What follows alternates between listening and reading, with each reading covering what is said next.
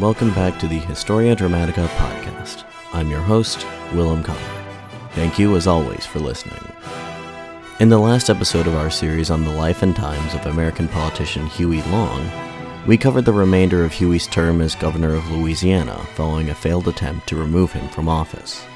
Impeachment had a profound effect upon Huey. He emerged from the ordeal feeling emboldened to pursue his political agenda by any means, regardless of whether they were Democratic or otherwise. He struck back ruthlessly against his opponents, firing them and their relatives from their state sector jobs, and even, on at least one occasion, having them kidnapped. When Huey failed to secure funding from the state legislature for his pet infrastructure projects, Huey made the decision to run for United States Senate in 1930. He believed that if he won this election, his political program would receive a popular mandate, thereby making the state's politicians, as representatives of the people, obligated to give it their approval. If he lost, however, he promised to resign as governor and never again seek elected office. His political career would be over. It was a massive risk, but Huey took it nonetheless, and he came out on the other side victorious, beating his opponent, the incumbent Senator Joseph Ransdell, by a wide margin. Huey did not take his seat in the Senate immediately, however, and opted to finish his entire term as governor beforehand. This is because he did not at all trust his lieutenant governor, Paul Cyr, with whom he had irreconcilable differences. Cyr attempted to stage a coup d'etat against Huey but was foiled in this plan, and as a result was relieved of his office. Afterwards, Huey effortlessly maneuvered his friend and longtime ally, O.K. Allen, into the governor's mansion. With a loyal puppet governor in control back home, Huey was now feeling confident enough to finally make the trip to the nation's capital and to take the oath of office as a senator of the United States. Huey's immediate reaction to the Senate and Washington, D.C. in general was one of instinctive revulsion. He called it the farthest place from the real United States that he had ever seen. Only a day after he was sworn into office, Huey was already on the train back to Louisiana. He claimed that he was heading home to help his family move out of the governor's mansion and into their new home, but the reality was that an old adversary was rearing his head once again former Lieutenant Governor Paul Cyr. The second that Huey had set foot outside the state, Cyr made his move. He returned to Baton Rouge, and after having a judge once more administer him the oath of office, he set up his executive offices in the Heidelberg Hotel, across the street from the Capitol building. Huey, who was on friendly terms with the owner of the hotel, had him evict Cyr from the property. Cyr staged a tactical retreat to a different, seedier hotel elsewhere in town in order to plan his next move. But when he saw that Huey had ordered a detachment of National Guards to surround the governor's mansion, he once more gave up and returned to his dental practice. Huey's absence from the Senate would be a fairly regular occurrence in the future. Of the 137 days that remained in the current session, he was absent for about 81. On those rare occasions when he did make an appearance in the Senate chamber, Huey exhibited his clear disinterest in the committees to which he had been appointed, going so far as to resign from all four of them. Huey exasperated his colleagues with his flouting of senatorial decorum and his advocacy of seemingly radical policies. He spent much of his time ranting and raving against wealth inequality, which he considered to be the primary cause of the nation's ills. On April 4, 1932, Huey took to the floor and delivered the first of his many major speeches to the Senate. It was entitled The Doom of America's Dream.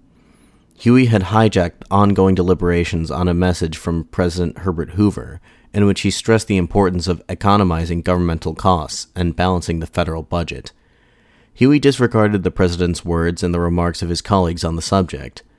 Fixating on the budget deficit was a foolish waste of time, he told them, because if they did not enact legislation providing for a massive redistribution of the nation's wealth, they ran the risk of widespread civil unrest and, perhaps, a violent revolution. He asked his colleagues how they could be concerned with balancing the budget when they could clearly see what was happening to the once illustrious American dream. Quote, this great and grand dream of America that all men are created free and equal, endowed with the inalienable right of life and liberty, and the pursuit of happiness, this great dream of America, this great light, this great hope, has almost gone out of sight in this day and time, and everybody knows it. And there is a mere candle flicker here and yonder to take the place of what this great dream of America was once supposed to be. Huey's speech caused quite a stir in Washington, D.C. One press reporter claimed that, quote, no such stirring plea for the impoverished masses had been made in the Senate for some several years. The press marveled at the boldness of this freshman senator from Louisiana. Huey's speech also inspired revulsion in his senatorial colleagues, and none was more enraged at his audacity than the Senate Minority Leader, Senator Joe Robinson of Arkansas. Some words that are used to describe Robinson include conservative, arrogant, and imperious. He autocratically wielded his power over his fellow Democratic senators and expected nothing less than blind obedience to his orders. Naturally, the firebrand new senator from Louisiana rankled his sensibilities. One of his conservative colleagues claimed that Joe had a method for dealing with people like Huey. His strategy was to, quote, let him blow off steam, then tame him, end quote. As Robinson and others would quickly find out, Huey was not simply a man who could be tamed. In late May 1932, Huey returned once more to Louisiana. The occasion was the inauguration of his successor as governor, O.K. Allen. Allen's inauguration coincided with the official opening of the new state capitol building, and Huey was quite eager to witness both events. Governor Allen's weakness of character has already been described at length in the previous episode. His blind obedience to Huey had an almost animal like characteristic to it. Huey's brother Earl liked to joke that once, while Allen was signing a stack of documents that Huey had ordered him to, a leaf blew into the room and Allen signed the leaf, believing it to be sent from Huey. He willingly put up with quite a lot of abuse from his boss, but never uttered one single word against him. Huey liked to claim publicly that he had no influence over Allen's decision making. But the truth of the matter was that although Huey was now off in D.C. for at least half of the time, he was still, indisputably, the sole political boss of the state of Louisiana. In case Allen had any misgivings about who was really in charge, Huey would occasionally assert his dominance when visiting Baton Rouge, by unceremoniously ejecting Allen from his office and sitting in the governor's chair himself. Still, Huey was worried that other elements in the state government could lead Allen astray. It was for this reason that Huey had refused to endorse his own brother for lieutenant governor. In order to ensure that Allen was not subjected to any outside influence, Huey appointed one of his cronies, a young attorney named Robert Leche, as the governor's secretary. Leche's real duty was to act as a liaison between Huey and the governor, and to keep Allen in line. Huey also kept an iron fisted control over the state's legislative processes as well. The ranks of his opponents had been decimated by the last election, so pro Long elements made up an absolute majority in both chambers of the legislature. Huey was able to see his bills passed. Bills that would have previously inspired widespread outrage among his opponents, such as new and stiffer taxes on corporations, passed without so much as an open debate. Huey did not get along very well with his fellow Senate Democrats, especially his colleagues from the South. They, like Robinson, were conservatives first and foremost. They despised Huey not only for his brash mannerisms, but also for his politics. Huey naturally gravitated towards his fellow progressives in the Senate, who were, for the most part, Republicans. These were men such as George Norris of Nebraska, William Borah of Idaho, and Robert La Follette of Wisconsin. These were the few senators who consistently voted to approve Huey's proposals. For instance, after he delivered the Doom of America's Dream speech, Huey introduced a bill that would impose a 65% tax on incomes greater than $2 million. It received less than 20 votes in favor. Huey's proposals were so consistently unpopular in the Senate that one senator claimed, quote, I don't believe that he could get the Lord's Prayer endorsed in this body. End quote. Huey was enraged at Robinson and Company's refusal to endorse his bills, so naturally he lashed out. Of course, this wasn't merely Huey's petulance put on display. There was a calculated reason for his subsequent attacks on Robinson and the party leadership. He reasoned that the best way to make a name for himself in D.C. was to attack the most powerful man in the room, i.e., Robinson. On May 12th, Huey took the Senate floor and began a lengthy diatribe against Senator Robinson and the Democratic Party in general. He accused Robinson and the conservative Democrats of holding views indistinguishable from those of their Republican counterparts. He went further to assert that Robinson was secretly doing the bidding of President Herbert Hoover, calling him the president's glorified foghorn. To illustrate his point, Huey told an anecdote from his experience working as a traveling salesman.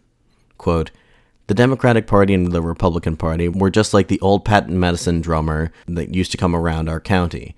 He had two bottles of medicine. He'd play a banjo and he'd sell those two bottles of medicine. One of these bottles of medicine was called High Popolorum, and the other of those bottles was called Low Popolorum. Finally, somebody around there said, Is there any difference between these bottles of medicines? Oh, he said, considerable. They're both good, but they're different, he said. That high popolorum is made from the bark off the tree that we take from the top down, and low popolorum is made from the bark that we take from the root up. And the only difference I have found between the Democratic leadership and the Republican leadership was that one of them was skinning you from the ankle up and the other was from the ear down when I got to Congress. Huey continued his tirade against the Democratic leadership by using another familiar rhetorical tactic of his accusing his opponents of being in the pay of large corporations. As proof of this claim, Huey managed to produce records from Senator Robinson's Little Rock based law firm that listed several huge corporations as being among his clients. At this juncture, another senator motioned to invoke a Senate rule that prohibits senators from personally attacking another member of the body. To this, Huey responded, quote, I want now to disclaim that I have the slightest motive of saying, or that in my heart I believe, that such a man could be to the slightest degree influenced in any way, in any vote he casts in this body, by the fact that an association might mean hundreds of thousands of millions of dollars in the way of lucrative fees. At one juncture, Huey's attacks became so personal and offensive that Vice President Charles Curtis felt the need to tell him to take his seat. Switching tactics, Huey desisted from the personal attacks and decided to filibuster instead. He would take over the Senate floor for several hours at a time in protest of such and such a bill that he didn't like, in order to derail the proceedings. Huey's long winded and often humorous rants drew crowds into the Senate chamber. One particularly keen observer of Huey's antics was a newly elected representative from Texas named Lyndon B. Johnson. Of Huey, the future president had to say, quote, for leading the masses and illustrating your point humanly, Huey could not be beat. I was simply entranced by him. Another admirer of Huey's was Hattie Caraway, junior senator from the state of Arkansas. Hattie had been appointed to the Senate when her husband, Arkansas Senator Thaddeus Caraway, died unexpectedly in November 1931, with a year left to serve in his term. Although a woman had never before been elected to the United States Senate, it was not at all uncommon for a woman to take over in her husband's stead in the event of his death. Hattie, who was herself no raging suffragette, did not make a lot of noise in the Senate. Huey and Hattie quickly built up a mutual admiration. Huey greatly admired her strength and resilience, while Hattie found his various antics to be a source of amusement. The two were not too far apart politically either. Hattie was one of the few senators who voted for Huey's failed proposals. However, all signs indicated that she would not remain in the Senate for long. There was to be an election for her seat in August of that year. Most believed that she would be merely content to quietly serve the rest of her term and be done with it. She shocked everyone when she filed for election that July. The odds were stacked against her. She had no political organization or wealthy backers behind her. Her six opponents, all of whom were men, included some of the biggest names in Arkansas politics, including a former governor, a former senator, and a former Supreme Court justice. Most political observers put her odds of winning at slim to none. They suggested that she'd be lucky to accrue even 1.2% of the vote, mostly from suffragettes and followers of her late husband. On May 21st, Huey and Hattie had a conversation on the Senate floor. Huey had heard that Hattie was considering running for election, and he warned her against it, telling her that she didn't stand a chance of winning. To this, Hattie replied that she would go down fighting, and buried her head in her hands and began to cry. Later that day, Huey barged into Hattie's office and encouraged her to run. He told her, quote, We're going to put on a campaign they'll never forget, because I'm coming to Arkansas to help you. One might be led to wonder why Huey would lend his efforts to this seemingly doomed venture. There were two main reasons. Firstly, Huey desperately needed allies in the Senate, and Hattie, as previously mentioned, was one of the few people who voted in favor of his motions. Secondly, and perhaps more importantly, Huey reasoned that if he were able to help her win election to the Senate, a historically significant feat in and of itself, he would be able to greatly enhance his reputation on the national stage, something he would have to do if he was ever to realize his dreams of becoming president someday. About this second motive, Huey was rather open, quote, I can elect her and it will help my prestige, end quote. Hattie knew that she didn't stand a chance of winning without significant outside assistance, so she readily accepted Huey's offer, albeit with two conditions. Firstly, he could not use the campaign as a platform from which to attack her fellow Arkansas Senator, Minority Leader Joe Robinson. Secondly, Huey could not expect to control her vote in the future. Huey agreed to both terms. On August 1st, 1932, a fleet of automobiles departed Shreveport, heading north. At its front was a limousine carrying Huey and his bodyguards. Behind the limo was an assortment of sound trucks, motorcycle riding state police escorts, and vans filled to the brim with campaign literature. The first destination of this caravan was the city of Magnolia, just a few miles north of Arkansas's border with Louisiana. There, they were to meet up with Hattie Caraway and get this campaign underway. On arriving in Magnolia, Huey must have been pleased to see the sheer size of the crowd. People had turned out from miles and miles away to hear him speak. Wearing a nicely tailored gray suit and holding a Bible in his hand, Huey began his speech, quote, I'm here to get a bunch of pot-bellied politicians off this little woman's neck, end quote. For the remainder of his speech, Huey fixated on his cause célèbre, that is to say, the redistribution of wealth. Posing a rhetorical question to the audience, Huey asked if anything could be done to save the nation from its dire economic straits. Huey then held up a Bible and proclaimed, quote, It's all in here. The Lord pointed the way. A country was obligated to redistribute its wealth every 50 years. The trouble is that we've got too many men running things in this country that think themselves smarter than the Lord. Huey also obliquely insulted Senator Robinson despite his promise to Hattie to refrain from such attacks. Despite the fact that Huey's speech had very little to do with Hattie or the campaign in general, it was still a massive hit with the audience. Word quickly spread throughout the state of the spectacle that was occurring at Magnolia. A local politician took it upon himself to dash off a warning to the state's capital. This warning read, quote, A cyclone just went through here and is heading your way. Very few trees are left standing, and even these are badly scarred up. A newspaper reporter described Huey's campaign in similar terms, calling it a circus hitched to a tornado. As Huey and Hattie traveled throughout the state, they drew in exponentially larger crowds at every stop they made. About 500 had attended the rally at Magnolia. A thousand attended a rally at Newport a day later. 4,000 attended a rally in Russellville the day afterwards, and 5,000 were in attendance in Hot Springs the day after that. By the time that Huey and Hattie had reached the state capital of Little Rock, some 30,000 people had come out to hear them speak, the largest mass gathering in the entire history of Arkansas. Over the course of just one week, Huey had delivered 39 speeches to over 200,000 people. He was positively exhausted by this grueling schedule, but his hard work inevitably paid off. When the results of the election finally came in, what they showed was indisputable. Hattie Caraway won election in a landslide, winning 47% of the vote and 61 of 75 counties. Hattie Caraway's victory in this election was a historical first. For the first time in the history of the United States, a woman had been elected to a full term in the United States Senate. She would serve in this position until her retirement in the year 1945. Moreover, this was an undisputed victory for Huey. He had performed a political miracle, taking a candidate who shouldn't have stood a chance in the first place and leading her to an overwhelming victory. Everyone, Hattie included, knew that she would not have won had it not been thanks to Huey's efforts. He had become a figure of national prominence, and he was not to be trifled with. He had clearly demonstrated that he was capable of wielding political power outside the borders of his home state. Huey, determined as ever to retain control over said home state, wasted no time in redirecting his campaign resources to an important Louisiana election. That September, there was to be an election for Louisiana's other seat in the United States Senate. The incumbent, Huey's bitter rival Edwin Broussard was up for re-election.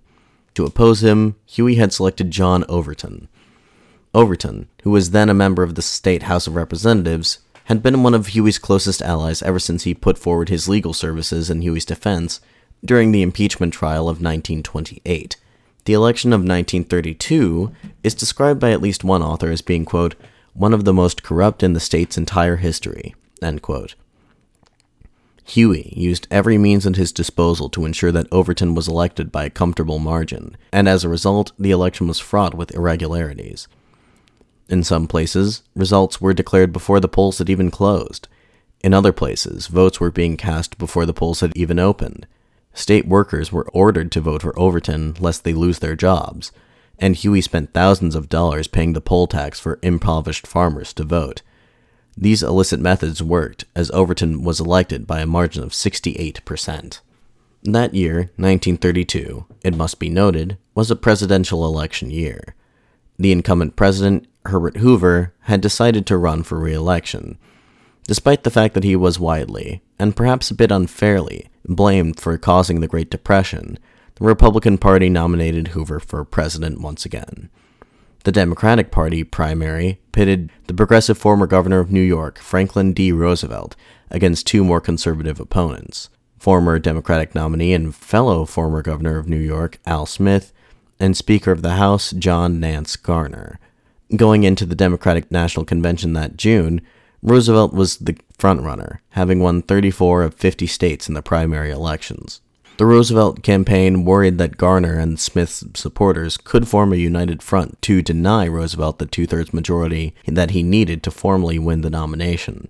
But this would not come to pass if Huey Long had anything to say in the matter. Huey had previously campaigned for Smith in the 1928 Democratic presidential primary, but had since become disillusioned with him. He had come to realize that Roosevelt was the candidate whose views aligned with him the most. Roosevelt had given a couple speeches recently wherein he stressed the importance of wealth distribution and hinted vaguely that he would enact such measures if he were to be elected president. Huey found Roosevelt's progressive rhetoric encouraging, and, in advance of the Democratic National Committee, he announced that he would be backing Roosevelt. He was determined to do all that he could at the committee to ensure Roosevelt secured the nomination. His plans had a bit of a snag when he first arrived in Chicago on June 27th, only to discover that his political rivals in Louisiana had made arrangements to dispatch a delegation made up of their partisans to the committee. This was somewhat of a recurrence of what had happened at the 1928 DNC, and just as happened four years ago, Huey's opponent's scheme was doomed to failure. Both delegations went before the Credentials Committee to argue their cases. Once again, Huey's speech won the day, and his delegation was allowed entry. During the convention, Huey worked hard to ensure that his fellow Southerners did not abandon their support for Roosevelt. Especially troublesome in these regards were the delegations from Mississippi and Arkansas. To the senators of those states, among whom was his bitter rival Joe Robinson, Huey issued a dire warning, quote, If you break the unit rule, you son of a bitch, I'll go into your own home state and break you. End quote. Both states maintained their support for Roosevelt, and, on July 2, 1932, Franklin D. Roosevelt formally accepted the Democratic nomination for president. The typically braggadocious Huey did not claim that he was single handedly responsible for Roosevelt's victory. Huey was eager to do whatever he could for Roosevelt in the general election. He even turned down a presidential nomination from the populist Farmer Labor Party, as he refused to run against him. The Roosevelt campaign proposed that Huey go on a limited speaking tour of four Midwestern states in advance of the election. The states that were chosen for Huey were ones where the outcome of the election wasn't really in doubt. Roosevelt and his people were trying to keep Huey at arm's length to ensure that he would not damage their reputation in any serious way. A month before the election, Roosevelt invited Huey to lunch at his estate in Hyde Park, New York. This would be their first time meeting face to face. Huey dressed rather inappropriately for the occasion, wearing a loud plaid suit, an orchid shirt, and a pink tie, a get-up that was perhaps tailored to rankle the patrician sensibilities of the Roosevelt family, as an indication that he was not one to conform. Huey spoke louder than social convention would have allowed, and dominated the conversation throughout the luncheon. Roosevelt himself betrayed no sign of irritation, but far less amused was his mother, Sarah, who asked, while Huey was still within earshot, quote, Who is that awful man?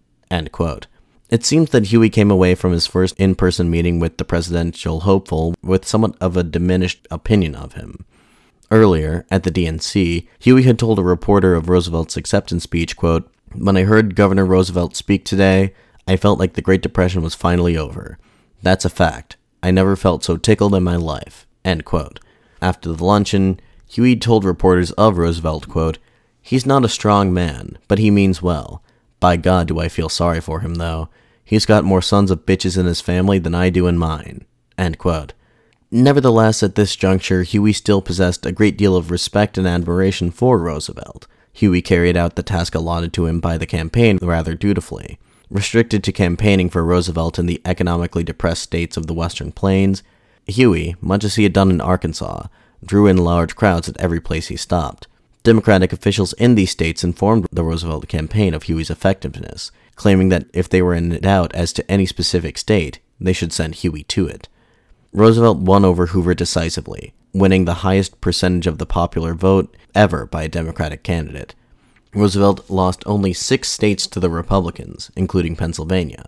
Of their defeat there, one Roosevelt advisor admitted that had they sent Huey to campaign in that state, he very well might have delivered it to the Democrats. Quote, we never underestimated him again. By January 1933, the business of the election was over, the Senate was back in session, and Huey Long took center stage. On January 5th, Senator Carter Glass of Virginia brought a proposed bill before the Senate. The Glass Act, if passed, would provide major reforms to the nation's banking sector, including, among other things, increased authority for the Federal Reserve, the separation of commercial and investment banking, and placing national banks on parity with state banks. And there was every indication that the act would be passed. It enjoyed broad support not only from the Senate, but from the banking sector itself. Huey bitterly opposed the bill. His stated reason for doing so was because he felt the act favored national banks over state banks. But in reality, it seems that his motive for what he was about to do was simply defiance of the big financial interests and of the party leadership. When the bill was formally brought to the Senate floor on January 10th, Huey seized the floor and began a filibuster that lasted until January 26th. Huey began his nearly three week long tirade by quoting the Bible. Despite not having been to church in over a decade, he proselytized to his colleagues like a fiery Baptist preacher, quote, Go to now, you rich men, weep and howl for your miseries that shall come upon you. Throughout the filibuster, Huey fixated on his favorite cause, that of wealth distribution. He mentioned the Glass Act only in passing, and never really bothered to connect it to his calls for wealth redistribution. After the show had gone on for nine days, Joe Robinson motioned to invoke cloture to force Huey from the stand. This motion was defeated by only two votes, and so Huey went on for several more days. By the time January 26th rolled around, so many amendments had been made to the bill behind the scenes that Huey was compelled to compare the revised bill to a dead, rotting carcass. The greatly diminished Glass Act passed the Senate that day by a wide margin. Only a month after the conclusion of this filibuster, Huey took to the Senate floor yet again, although this time it was for a completely different reason. Back in October of the previous year, the lame duck Senator Edwin Broussard demanded an investigation be carried out to determine whether his opponent, John Overton, had been elected via fraudulent means. Of particular interest to Broussard was the Long Machine's use of dummy candidates and the misuse of campaign funds. An initial hearing held in early October proved inconclusive, and the tribunal took their findings to the Senate, which would then determine if further investigation into the matter was in order after the start of the new year. In February, it was indeed determined that a more formal investigation was in order.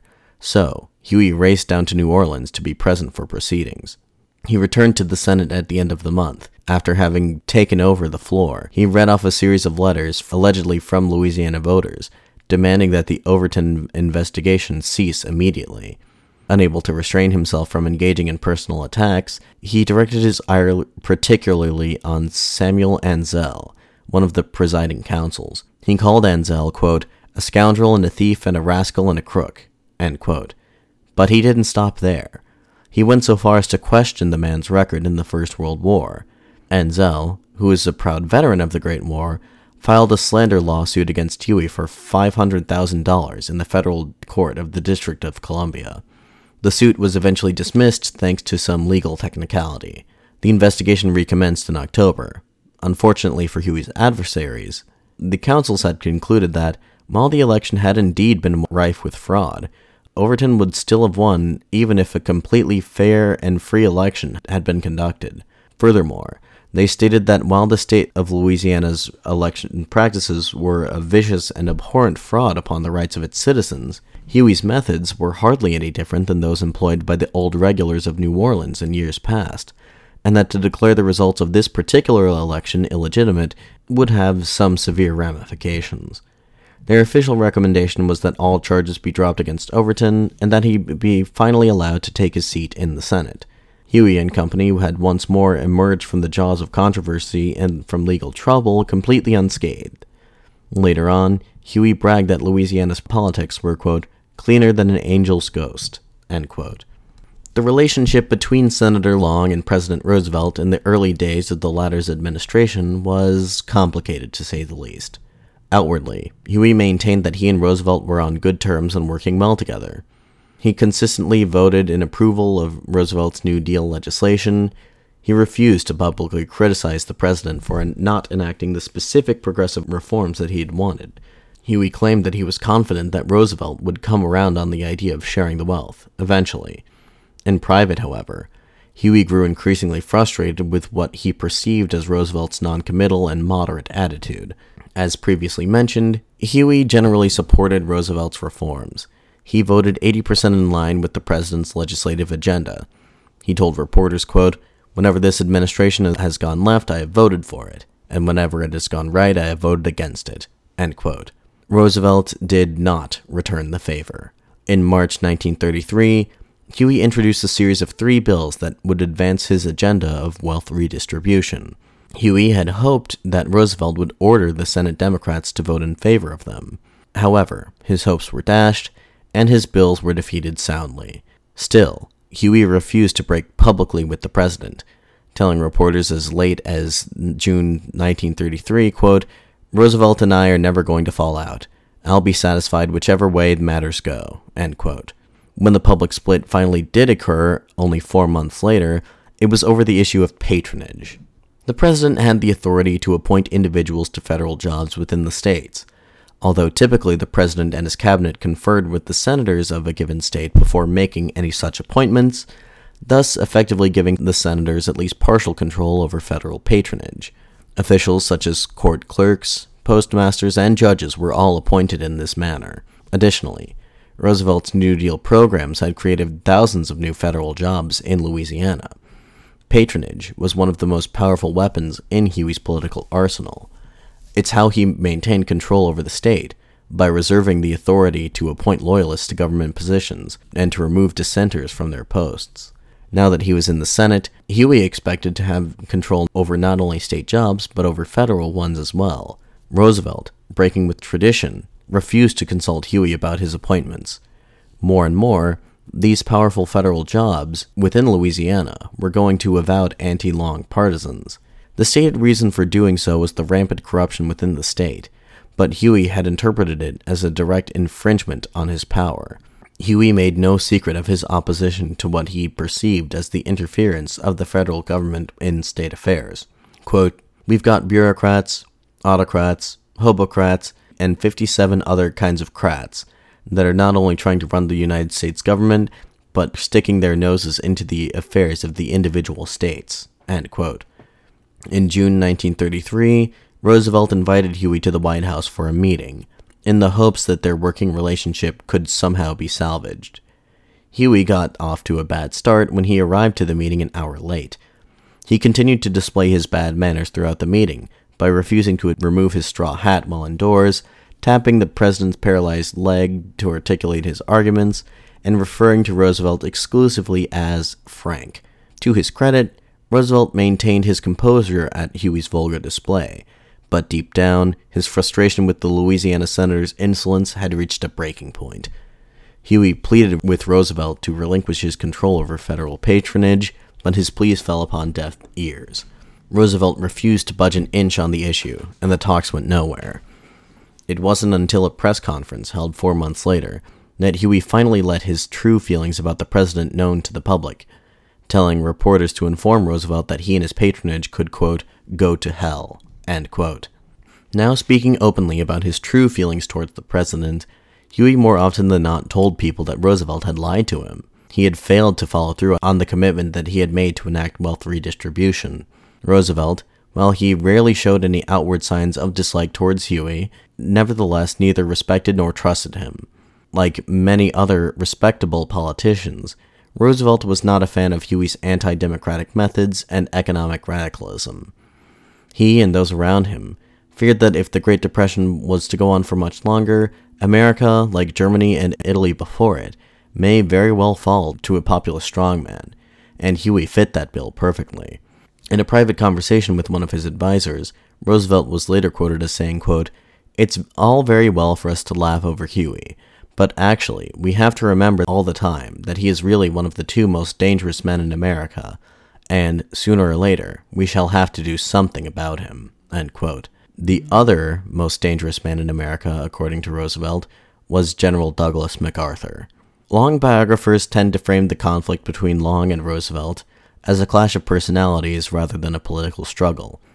A quote from author T. Harry Williams, quote, Two great politicians had come into inevitable conflict.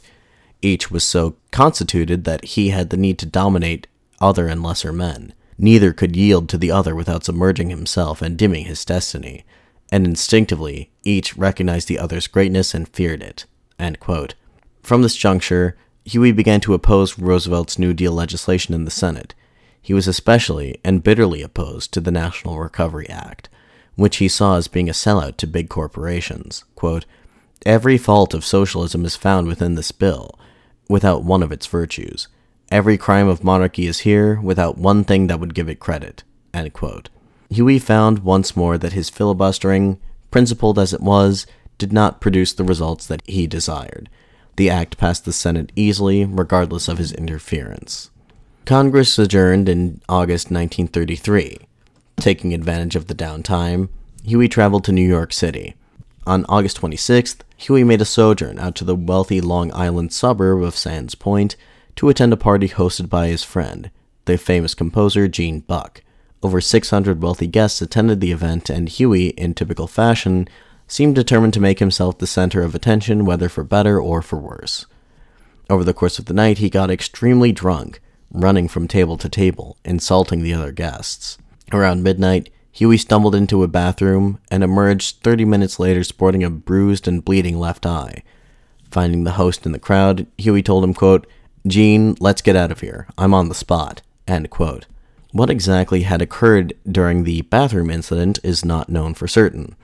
Everyone seems to have a differing version of events.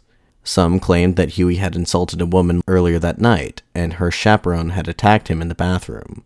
Others claimed that the assailant was a police officer who was on the scene to reprimand Huey for his conduct that night when he lost patience and struck him. Huey himself was understandably hesitant to speak out publicly about the incident. When he finally did, he asserted that his assailants had been thugs sent by the powerful Morgan family. The most likely version of the story, and the one that the press ultimately ran with, was that Huey accidentally urinated on another man's shoes, thereby provoking a punch to the face. As one can imagine, the Sands Point restroom incident caused a public relations nightmare for Huey. His opponents in the press jumped at the opportunity to embarrass him. It made the front pages of the New York Times the following day, and publications across the country jokingly referred to him as Huey P. Long. Later that week, when Huey made an appearance at the National Convention of Veterans of Foreign Wars in Milwaukee, he was swarmed by reporters eager to get a photo of the kingfish's black eye. As Huey struggled to make his way from the train to his destination, he called out to his bodyguards, quote, Bust him up, boys. Don't let him take my picture. One of his bodyguards knocked an Associated Press photographer over the head with a blackjack and smashed his camera against the concrete. The veterans in the audience reacted with cheers of approval. The crowd was not always on Huey's side wherever he went, however. Even his most loyal followers, up to this point, were ashamed of his drunken antics. For the next three months, Huey was subjected to hecklers at nearly every event he attended, a level of popular criticism to which he was not accustomed. In October of 1933, Huey published his autobiography. Entitled Every Man a King after his 1928 campaign slogan, Huey had been working sporadically on this book for a little over a year. It would be more accurate, of course, to say that Huey had dictated this book rather than wrote it himself. His method involved spouting off details of every event he wished to portray in the book as he remembered them to a diligently working secretary. The result is a book that reads rather candidly. His stated purpose for writing his autobiography was to set the record straight as it regarded his life and career. The obvious defect of the book was that it was incomplete, with the narrative ending in 1933, shortly before it was published. Obviously, Huey could not have predicted where exactly the future would take him, but it seems that he felt it appropriate to publish an autobiography at this point in his life suggests that Huey was reflecting on the very real possibility that he might die an untimely death. Attesting to his relative unpopularity at that time, Every Man a King did not sell quite as well as Huey had hoped. Using a shell corporation, Huey had 100,000 copies printed. He had the book priced at only a dollar in order to make his words more accessible to the public at large. Still, Disappointingly, the book only sold about 20,000 copies.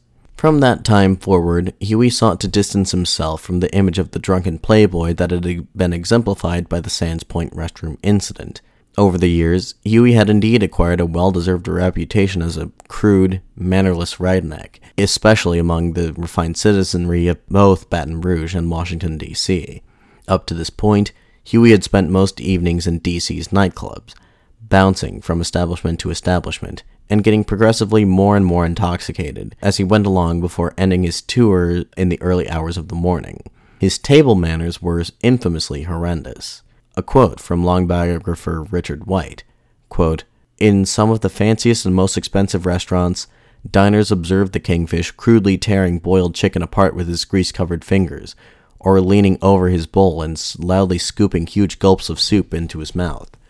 On one occasion, he threw his plate of oysters to the floor of the Heidelberg Hotel's restaurant because they were not fried to his liking.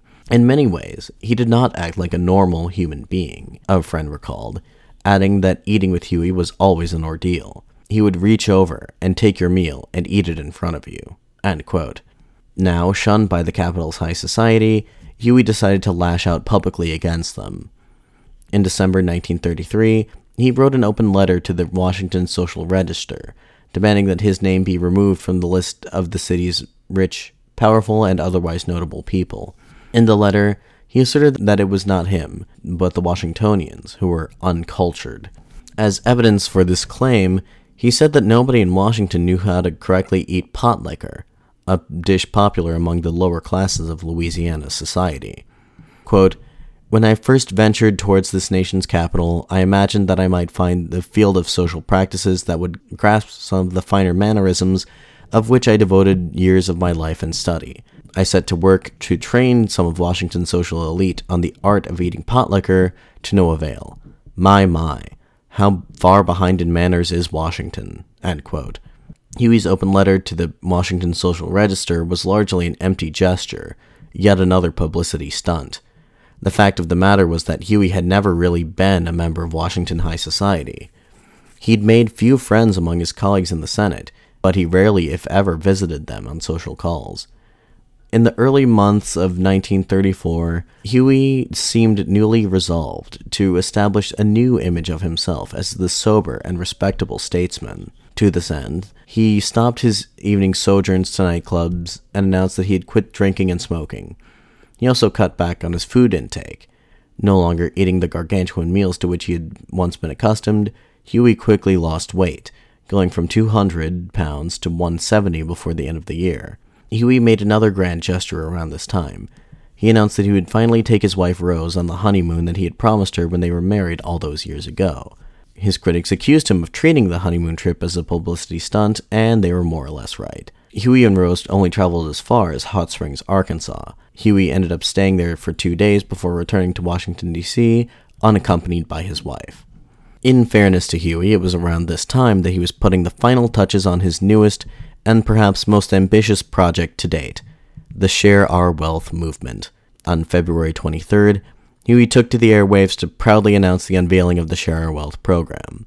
Quote, I contend, my friends, that we have no difficult problem to solve in America, and that it is the view of nearly everyone with whom I have discussed the matter here in Washington and elsewhere throughout the United States that we have no very difficult problem to solve. It is not the difficulty of the problem which we have, it is the fact that the rich people of this country, and by rich people I of course mean the super rich, will not allow us to solve the problems, or rather the one little problem that is afflicting this country, because in order to cure all of our woes, it is necessary to scale down the big fortunes, that we may scatter the wealth to be shared by all people. We have organized a society. We call it the Share Our Wealth Society, a society with the motto, Every Man a King. The goals of the Share Our Wealth Society were hardly anything different than the sorts of things that Huey had been vocally advocating ever since he had entered the Senate in 1930 to solve the issue of material inequality, which Huey maintained was the greatest issue facing the United States at the time, a three part plan would have to be enacted. Firstly, a series of taxes would be enacted that would prohibit any single family from amassing a fortune greater than $5 million, and would prohibit any single family from accruing an income greater than $1 million a year. With the revenue from these taxes, the government could then guarantee that every family in America would receive a lump sum of $5,000, which, according to Huey's calculations, was enough to provide for a home, an automobile, a radio, and other such necessities. In addition to this, each family would be provided with an additional annual income of $3,000. Special provisions were also to be made for other specific groups. The elderly would be given a monthly pension, college students would be able to attend university at the government's expense, and veterans' bonuses would be greatly expanded. Finally, the government would be given far greater control over the economy so as to ensure the gains made by the average American were not erased. The Share Our Wealth speech set off a veritable firestorm of public discourse. The intelligentsia of both political persuasions found the plan to be distasteful.